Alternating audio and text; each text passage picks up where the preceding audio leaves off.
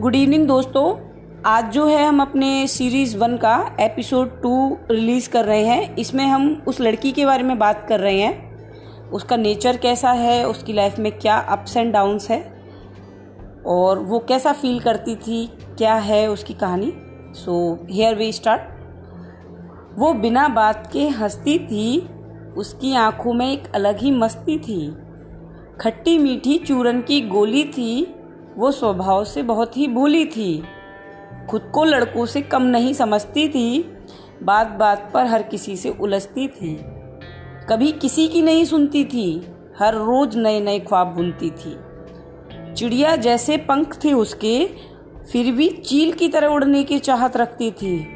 चिड़िया जैसे पंख थे उसके, फिर भी चील की तरह उड़ने की चाहत रखती थी।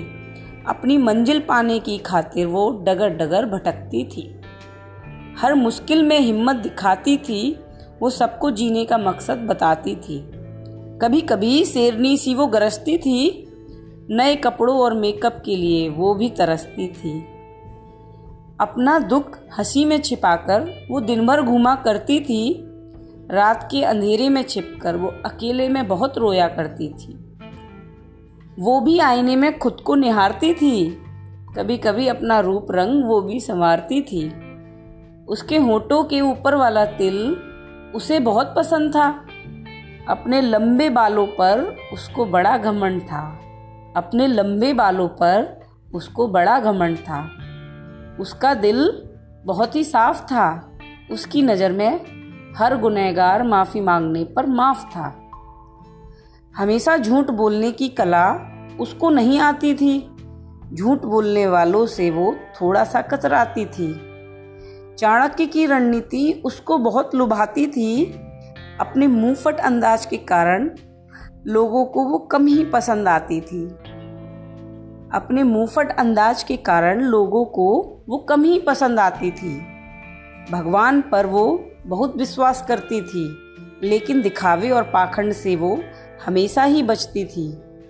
हर गलत बात पर वो हक के लिए लड़ती थी पर यह भी सच है कि वो एक छोटी सी छिपकली से डरती थी। पर यह भी सच है कि वो एक छोटी सी छिपकली से डरती थी। लोगों की तकलीफ़ उससे देखी नहीं जाती थी।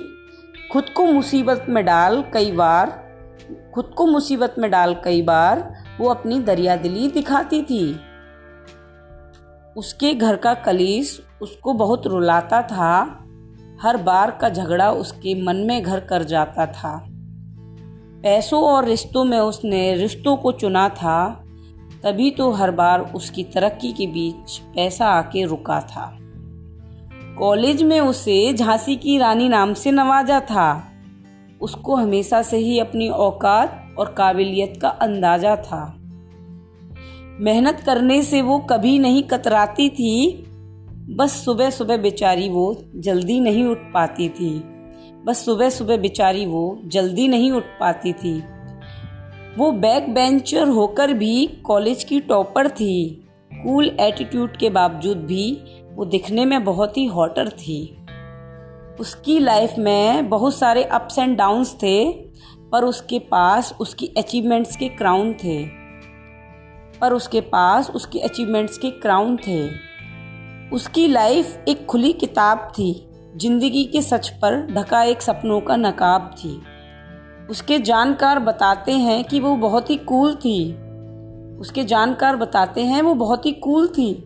पर मुझे उसकी ज़िंदगी की कहानी सुन लगा कि वह बहुत ही बड़ी इमोशनल फूल थी। वो बहुत ही बड़ी इमोशनल फूल थी। To be continue and please wait for my next episode thanks for watching sorry thanks for listening